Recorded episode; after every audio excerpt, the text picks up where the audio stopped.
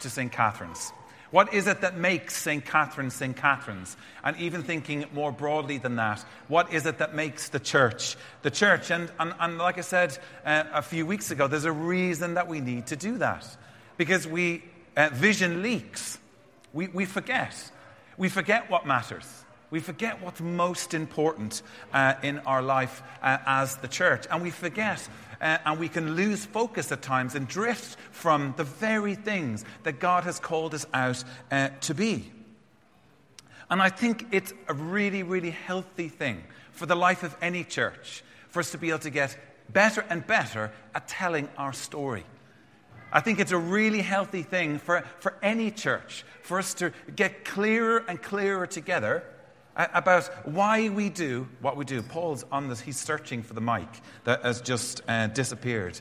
Uh, maybe the Lord has taken it. Here's a little bit of a roadmap. Uh, not in order of importance or in order of the talks that we've been doing, uh, but towards the end of last month, uh, we started out by reflecting together as a community what does it mean to build on Jesus? What does it mean to put Jesus first? What does it mean for Jesus to be our uh, sole focus? Which I'm sure we would all agree, uh, whether it's a, for any church or any individual, having Jesus at the center of our lives is something that's crucially important. Uh, a few weeks ago, as well, we looked at the value and significance of authentic community. And community not just being a gathering of people, a smaller gathering of people, but ultimately a community, an authentic community that would be a sign and a foretaste of the kingdom of God. Uh, one of the other foundations of our life together and part of the culture that we're trying to develop here at St. Catherine's. As we close out the series on the 21st, we're going to be thinking about together what does it mean to play our part? What does it mean to take the things that we're good at, the resources and the time and the energy and the emotions that we have available to us, and to, to pour those things back into the kingdom, pour those things back into the life of this church to serve the wider uh, church family. And today we're going to be thinking and talking about finances and what it means to give generously. But the purpose, the purpose in revisiting the foundations of our life together is not just to give you all more information on top of all of the other information that you're carrying around. The purpose of the series is to, uh, in digging down and refreshing uh, our thoughts and our reflecting on these core values, the reason we're doing that is so that I can bring a challenge to us as a community. Are you in? Are you all in? Do you want these things? Are you with us in this season as we go forward? Or is your focus on Jesus? Uh, have you found uh, one of the uh, uh, connect groups? Have, have you joined a connect group in the life of the church? Where, alongside of attending here on a Sunday, you're a part of a community where people know you. Who are you working out your faith with? In terms of the question we're going to ask on the 21st. But what does it mean for you to take the gifts and the resources that you have available to you and to serve, to play your part? And that's not just trying to get the, you know, the, it's not like drawing blood. It's not trying to get the most out of our folks. It's because the reality is, is that it can't all be about me. It can't all be about the staff. Our future as a church, it rests in all of our hands collectively. I can't do it without you. We cannot do what God is calling us to do in this city without you playing your part. And that means that you have something intrinsically valuable to the broader sense of what God is doing, but also to the very fabric and the makeup of the life of this church. You, you have something valuable to contribute. It's not just all about what's happening at the front and the staff and the volunteers and all of that. And I want to be asking us today are you committed to giving financially to St. Catherine's? And the, these four key areas, they're not mutually exclusive. And this next slide is not meant to look like applied maths. It's, I suppose it's just trying to get us to think about this in a slightly different way. But if you look at it, there's a flow It starts with Jesus. It starts with J. Jesus is the launch pad for everything. Putting Jesus first changes everything. We thought about this towards the end of, last month. Putting Jesus first doesn't just change some things, putting Jesus first changes everything. It changes all of life, not just some of it. I've used these next two images before as we've thought about this and reflected on this in the past as a community. But the Christian life is it's a little bit more like a peach than an orange. Owen has lost his mind. What is he talking about? But let's just kind of just reflecting on this together, okay? What's the difference between a peach and an orange? A peach is wholly centered on one thing. It's not kind of encased, yes, we get that, but kind of individually segmented up. One thing separate to the other, not maybe touching the other, but actually not all together and mixed. And that makes it very, very different to the structure of an orange, a peach, where everything is separate. The point I'm making here, and it's simple really, but Jesus' lordship over our lives, it needs to touch and is meant to transform all of what it means to be human. Jesus' lordship over our lives is meant to transform and to reach every part of us, not just some parts, but every part.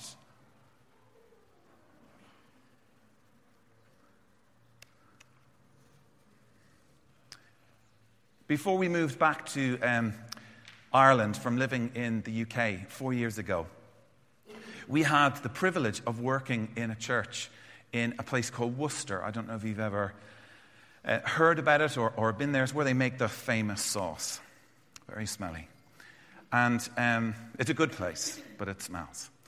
And one of the, it, the, the, the Anglican church is kind of slightly structured differently in that um, local churches don't own their own rectories and vicarages. The, the diocese does. So when we moved to Worcester to do my curacy, the diocese just gave us a house to move into. This house was amazing. It was massive. And we, it was probably the nicest house we've ever lived in. Beautiful view of the Malvern Hills, such a beautiful space. But it was a wreck. And before we moved in, um, the church did it up, or so I thought. So I thought. We were like, you know, emailing and being all businesslike. Well, we've ordered these blinds, they'll be coming. If you could just put them up in all the rooms. And that we were getting swabs of colors and sending them on. This is the color we'd like, this room and that room. Because we thought it was all being taken care of.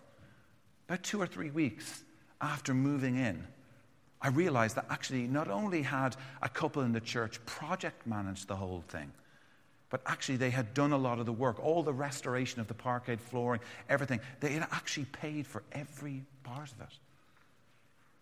I was mortified because I've been saying this, is this done? Have you received this? I was like, oh, what's she going to think? Well, she's going to know the truth. I'm impatient. But I remember going up to her a, a, couple of weeks after finding out that her and her husband had done all of this, and I said, uh, Can I just speak to you? I've just found out. And she said, Can I stop you there? I was like, Oh no, she's going to give me double barrels here. She said, It was all for the king. It was all for the king. There's not many times in my moment where someone has just said a sentence or a phrase and it's just struck me to the core. I thought she really, really meant that with her whole heart. It, was, it wasn't for you, it was all for the king. It was worship. Jesus was, was, was first, it was all for him. And that's why I think it's so important that we learn to revisit these things and to find out whether or not we've, we, we, we've, we've ever drifted. I wonder which uh, image best suits or, you know, sums up the place that you're at at the moment. Are there segments of your life where Jesus isn't king? Are, are, there segments of your life where you actually you're saying, oh no, hold hands off, Jesus, I'll give you this, but not, not that. That's too difficult. That's too hard. That's too costly. Are there areas we don't bring to Him? Are there areas we don't talk to Him about? Are there areas where we just get on with doing things the way that we want them to be done? And I think that's what's so attractive to me about the imagery of the peach. With Jesus at the center, with Jesus first, all of life is touched and brought into new possibilities. Even, St. Catherine's, even our finances. Our finances. In discipleship, our finances can be brought into new possibilities. And that's what I want us to talk about for a few minutes. I want to try and do that. I've really, really wrestled as I've prepared to talk about money this week. It's not gift day. There's nothing coming. You don't have to worry. There's no, it's not like Conor McGregor last night, the poor fella.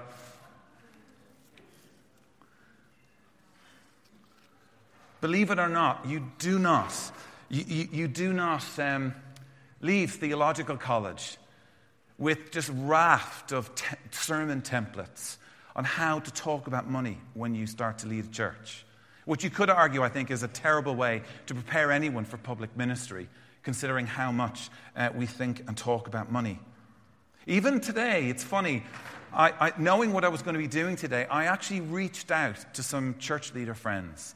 I said, hey, would you mind just sending me, uh, send on the last talk that you did on uh, money? I didn't get one response. And I think it's probably, they're very, they're very busy to talk to someone uh, uh, as insignificant as me. Um, uh, but really, I, I think there's still this funny way that we approach talking about money. This kind of attitude of, oh, I don't know if we've got this right, so I'm just going to keep what we've said to ourselves. Over the years, I, have been a part of churches, and, and, and they've tended to, and this is an overgeneralization, an oversimplification, but they've tended to talk about finances in three different ways. And I just want to very quite quickly just summarize them here for us. This slide leads us through them. Teaching, and primarily, I think my experience is giving as an amount, which is thinking primarily through the lens of the Old Testament principle uh, or agricultural principle of tithing. The idea being that we are called to give 10% of all that we have back to God. And as sometimes, though not always, alongside of that, there's been further teaching on something called offerings. The expectation being that we give 10% of all that we have to God, and alongside of that, there are moments or there are times when we're inspired to give above and beyond that to a specific thing, which leads us on to the next word teaching focus over the years I've seen a response to vision. this is true of our church and many other churches like us, where there's a day in the year where this new idea or this kind of new kind of focus or vision or, or something about the way that we're going and giving is encouraged in response to that. And that's certainly that's one of the things that we do in, uh, in response to how we look at and respond to giving. A step of faith where a step of faith is required, uh, additional uh, fund, funds, are, more finances are needed. And then finally, uh, thirdly, I know I'm, I'm, just running through these, but there was, a, over the years, there's been a teaching uh, that was essentially giving in response to need or response to crisis.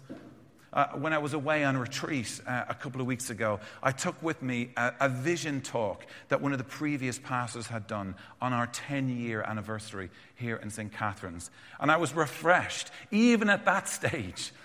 they were asking for a huge amount of money because the tower wasn't fixed and there was all kinds of leaks that did, we didn't know were there and all this kind of stuff. That actually having a building like this, there are many crisis points. But sometimes it's a family in need. Sometimes it's a global crisis that we say, as a church, we want to respond to this. We want to give above and beyond what we normally give to something specific to meet a need. And over the years, I've seen um, that happen time and time again as we kind of think ourselves, well, this is what God's given us in terms of our finances. What could we be doing? What could, what could we give in terms of um, blessing foreign missions or uh, different societies around the world? All three parts of these um, that, that, we've, that we've just kind of brushed over have played a significant part in the picture for financial giving uh, that we've seen, that I've, that I've seen over the years. Maybe your experience is similar to that. And uh, might I add, there is Biblic, there are biblical passages to support all three of these uh, approaches to financial giving in terms of what, we, what our posture is in the church. But, but, if I'm honest, I've often really, really struggled with how these three things have been communicated. I don't know what your experience is or, or how you've found it. And either it was one of three things. Again, it was either I found the way that the churches that I've been in over the years have talked quite manipulatively about money. Well, it says this in the Bible, so we should just do it. Don't question it, just do it. Or the, the way that it's been communicated about finances, it's just been incoherent. It says, I just, don't, I just don't understand what you're asking me to do or why.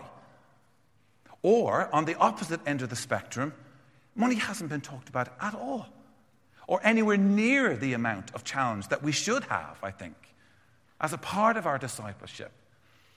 Actually, money is a big part of life. It makes sense that we think about what God's place is within it. And what does it look like to take all that He's given us and to give it back to Him? Because it's His, right?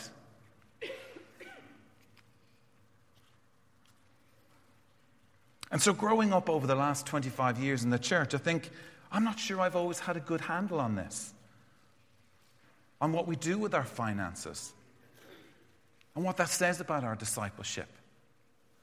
But what we've been learning, what Becky and I have learned, uh, been learning over the years, is that long before giving is ever an amount, it's an attitude.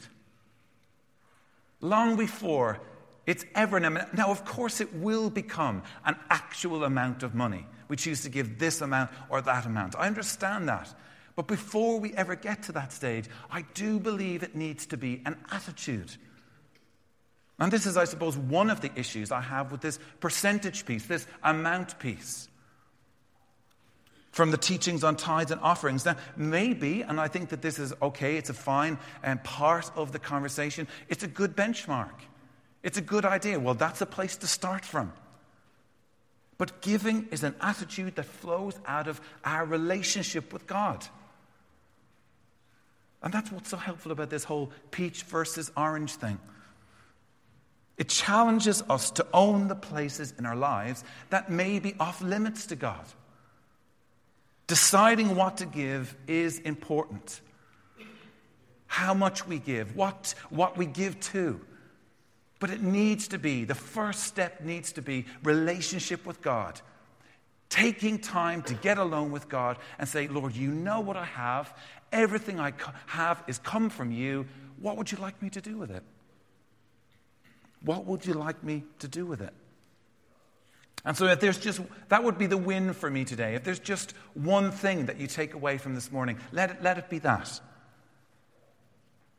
that we all, together as a community, move just that one step closer to saying, Lord, everything I have is yours.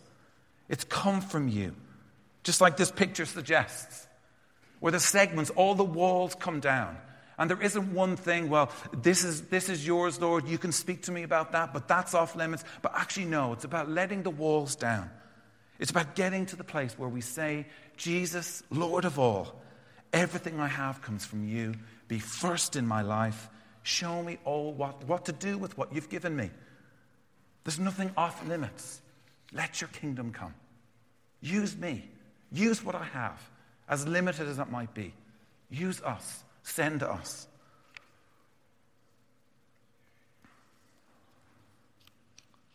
I found a, a quote as I was preparing. I want to read it to you. It's, there's quite a bit to it. And see what stands out to you. It's from the uh, author A.W. Tozer. Many of us, as Christians, he says, have become extremely skillful in arranging our lives so as to admit the truth of the Christian faith without being embarrassed by its implications. We arrange things so that we can get on well enough without divine aid, while at the same time extensively seeking it out. We boast in the Lord, but we watch carefully that we never get caught depending on Him. This dichotomy, this challenge, this wrestle of saying yeah, and, and the fluency and the, the, I suppose, the ease of being able to say these things in worship. And Lord, I'm with you. Lord, you're first. Lord, I'm all in. But the implications of that is that all of life is touched. Nothing can stay the same. It's all for the king. All for the king. Disciples of Jesus, we're called to live in total dependence on him in every area of life not just some areas of life. This includes our finances.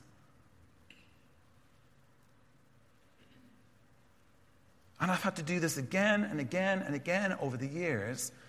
I've had to silently say, it feels very costly to give like this, but I don't want to live in that fear of scarcity, Lord.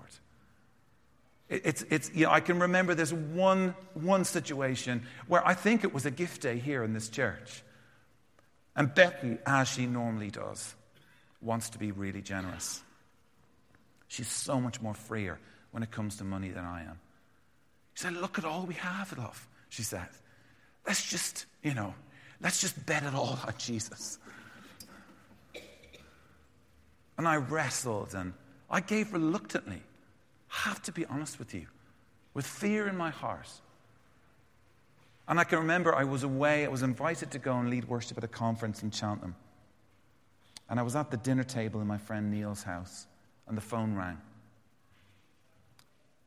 And as many times I've picked up the phone, it was Becky, and she was crying on the other end. That happens quite, quite a lot in our house from time to time. And she said, You're never going to guess We've just had a check through the post. Now, we were in debt at the time because we'd had a couple of things, appliances break in the house, and we needed to put them on the credit card, and we, did, we didn't have the money for them. And I was really nervous because I'd never been in debt before, and I hated it.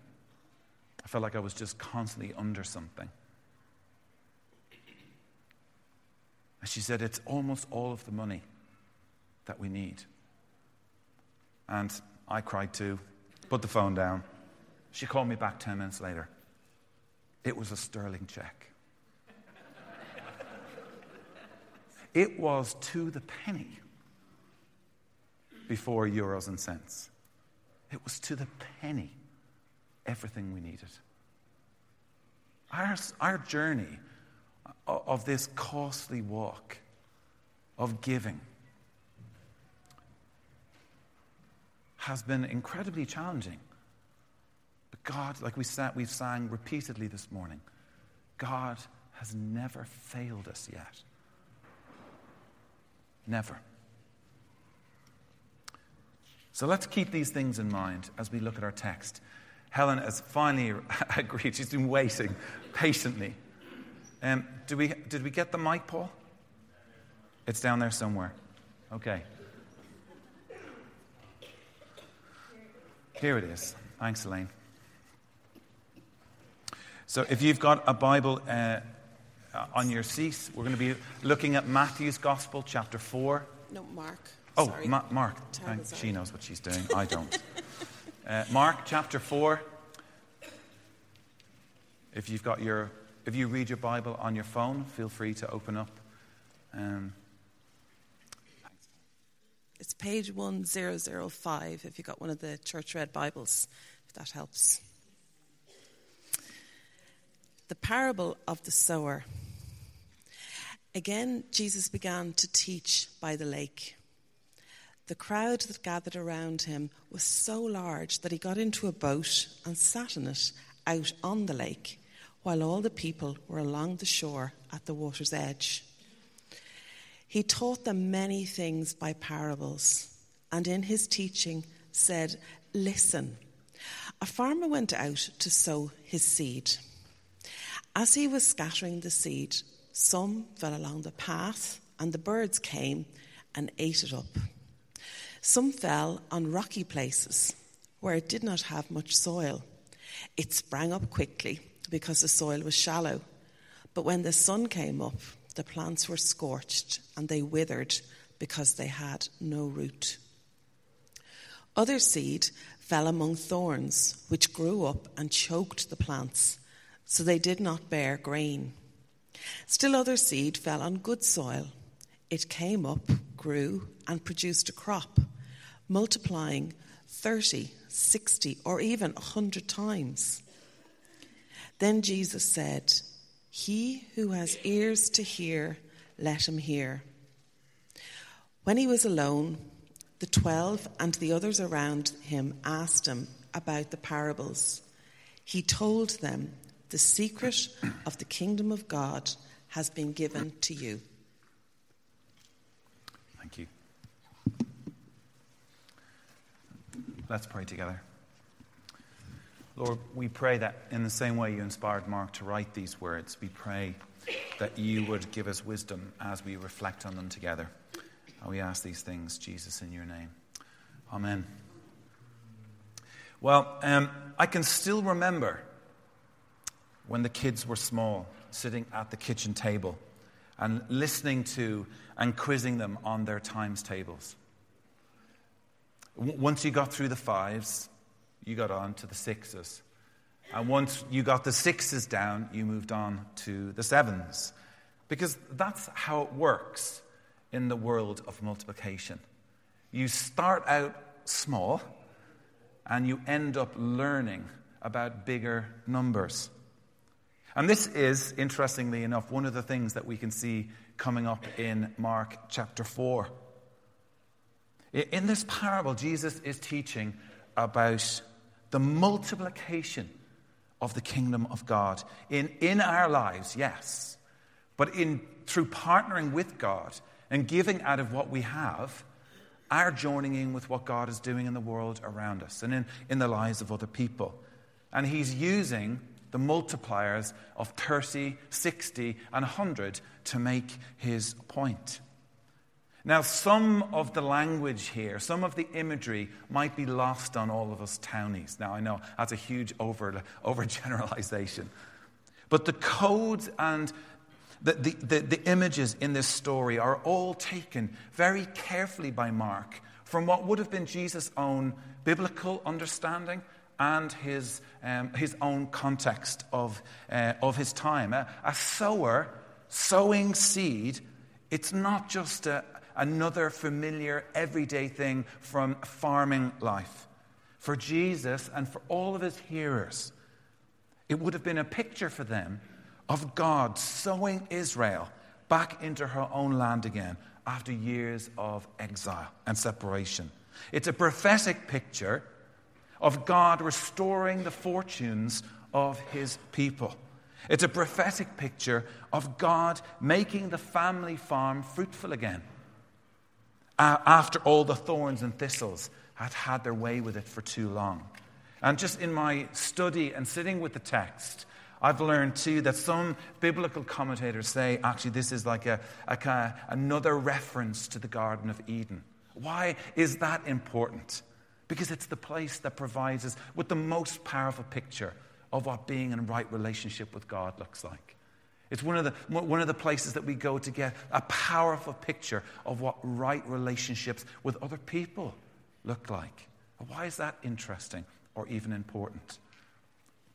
Imagine our conversations about giving and finances involving not just God, but actually the needs of others and the world around us.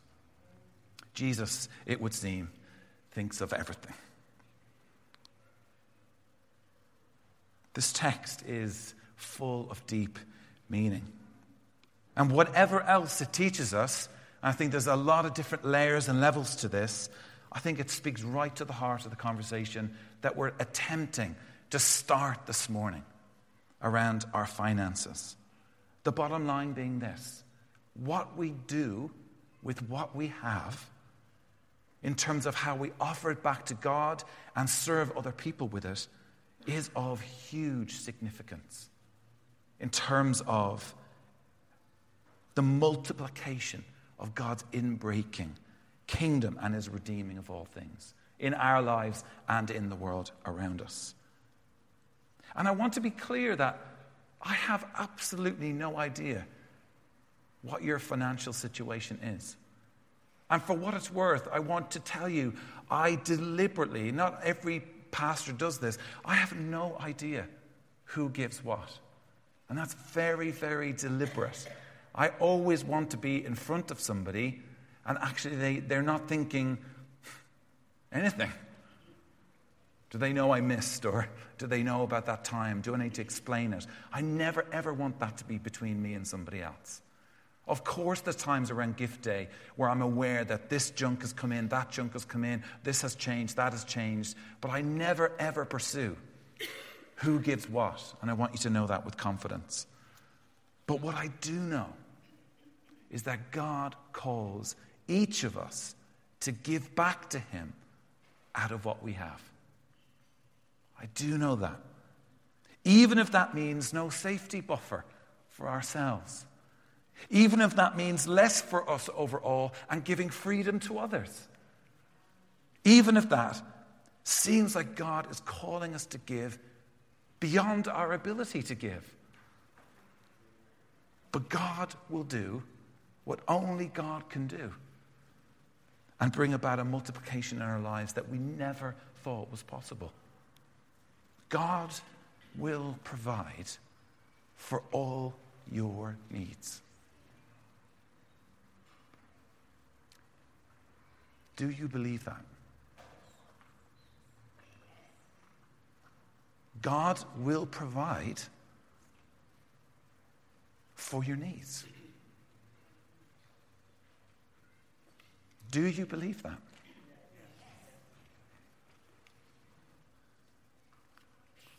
So do I. But if we just see giving as an amount, thinking not about multiplication, but thinking about subtraction, Instead, if we just see giving as an amount that's subtracted each week or each month from what we earn, God's invitation to partner with Him in the redeeming of all things and giving out of what we've got to give, it's only ever going to feel like an irritant or a juicy. But that's not the case. That shouldn't be the case. Remember, it's an attitude, it's about relationship, it's about going to Him and saying, Abba, this is what I got. You know what I need. You know what my outgoings are. You know where I live. You know this. You knew that. But what would you like me to give? What are you calling me to give back to you, to your church, your people, and to other people around me?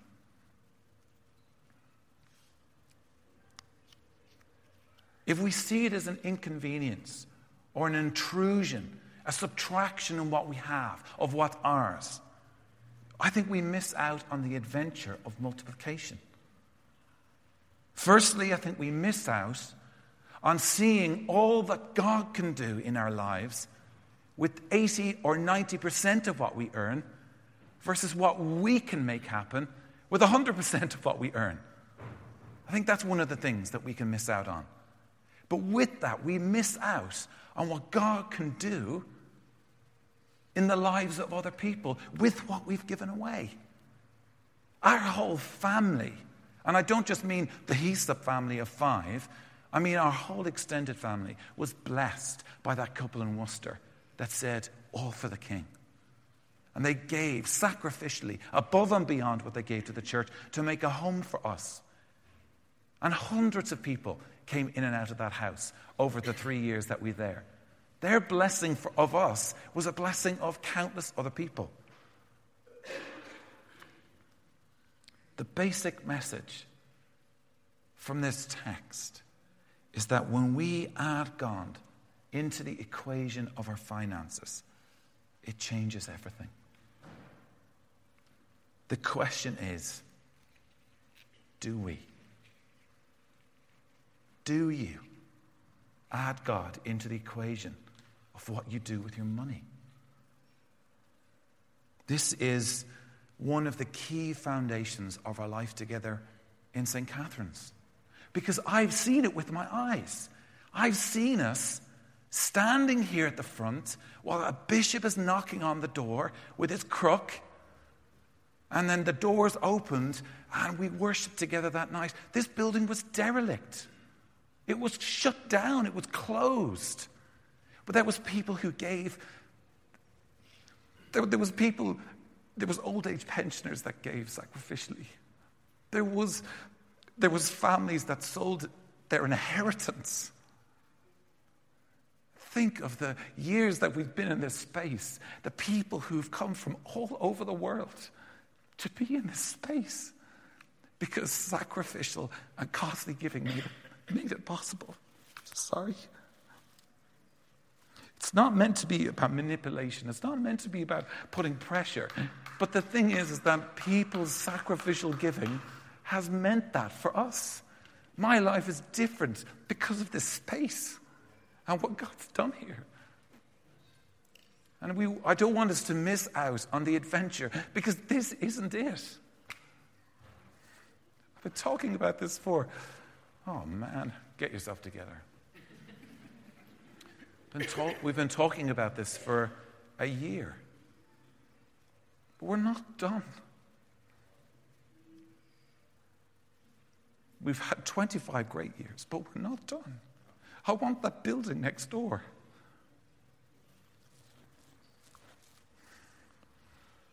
I want to see people's lives changed. I want to see youth. I want to see their lives changed. I want to see our children know God. We can't do that without money. This isn't gift day. I'm not, there's nothing coming. I'm just trying to be honest with you, you know? I know that I'm kind of straying into this territory. It's like, oh, don't, don't say that about money. Don't, things are tight enough. Things are tight enough. Things are stretched enough. How am I going, how am I going to give more than I'm already giving? I, I get it. I feel it. My bank balance is, is as stretched as the next. But he's not going to use strangers' money. And maybe we'll get gifts. Maybe, we'll, maybe that will happen. But a lot of it will be about our money. It'll be our money collectively that enables us to try new things. I don't know if we can continue on the path we are in right now financially. We need things to change. I'm not trying to shock anyone. I'm not trying to stir the pot or to manipulate or put pressure on, but realistically, we can't keep going on the path that we're going. Things are getting tighter and tighter and tighter for us in terms of our finances. We desperately need things to change. And that's just to keep things going the way they're going. Forget about trying to do something new. Forget about trying to buy a building for counseling and for continuous prayer and partnering with other people in the city to do great things for the kingdom's sake. I forgot my notes. I hope that's okay.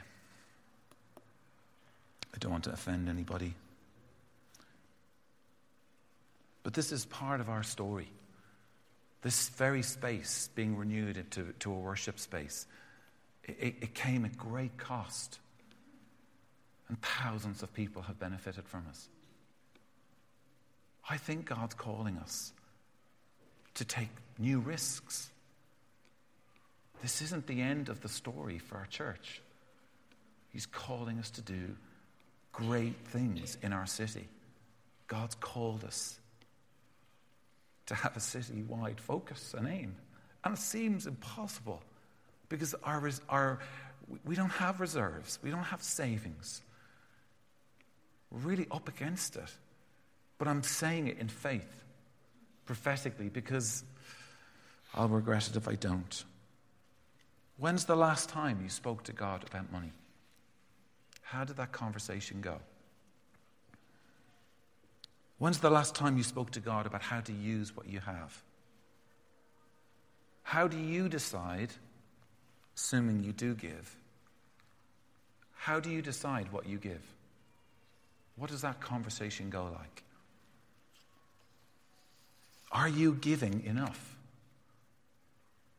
Are you giving what God's told you to give? Have you asked Him? We don't give to get. That would be a damaging thing to come away from all of this from in terms of what, what this word about multiplication and giving is all about. But when we take what we have, this is what Mark 4 shows us. When we sow what we've been given and partner with God, He brings the multiplication in our lives and in the lives of other people around us. So, on a practical level, Here's how to give. If you don't already give into the life of St. Catherine's, you can give through a standing order. That's probably one of the most tax efficient ways to do it. You can write a check. You can write a check today. You can give um, in the envelope scheme, which is a, a, way of continuing to give cash each week or each month and enabling us to track it and to, to get the tax back off of it. Or just keep giving in cash if that's what your preference is. Or you can give online through PayPal.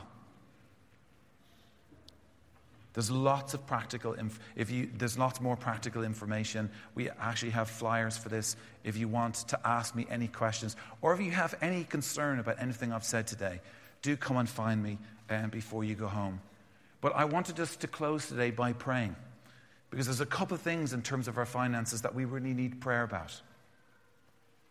Here they are, all five. We need to pray for our monthly giving to increase. We need our financial position to change that way. We need creativity in terms of how to utilize this space.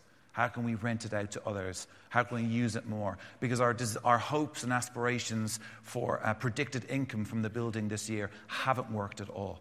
And there's a number of contributing factors to that. We need to come up with creative ideas for fundraising. Um, again, it's uh, all of our journey up to this stage has been about going and asking grants, and we've had um, building work happening uh, over the last couple of weeks. Uh, again, not really, you know, not money we really, really had. We kind of had to beg, borrow, uh, not steal, obviously. Um, we need to pray for a long term solution to our rectory. So, a couple of years back, we took uh, up an offering, a hugely generous offering for the rectory, but we still, that's still a, in ring fenced in our, in our bank accounts. We haven't touched it at all because none of the options that we thought were available to us at the time panned out. So we haven't been able to use that as a down payment, a deposit, I mean. We haven't been able to buy something, but that's something we're renting the house that Becky and I live. The rent is far too much money, and we really need to do something about that.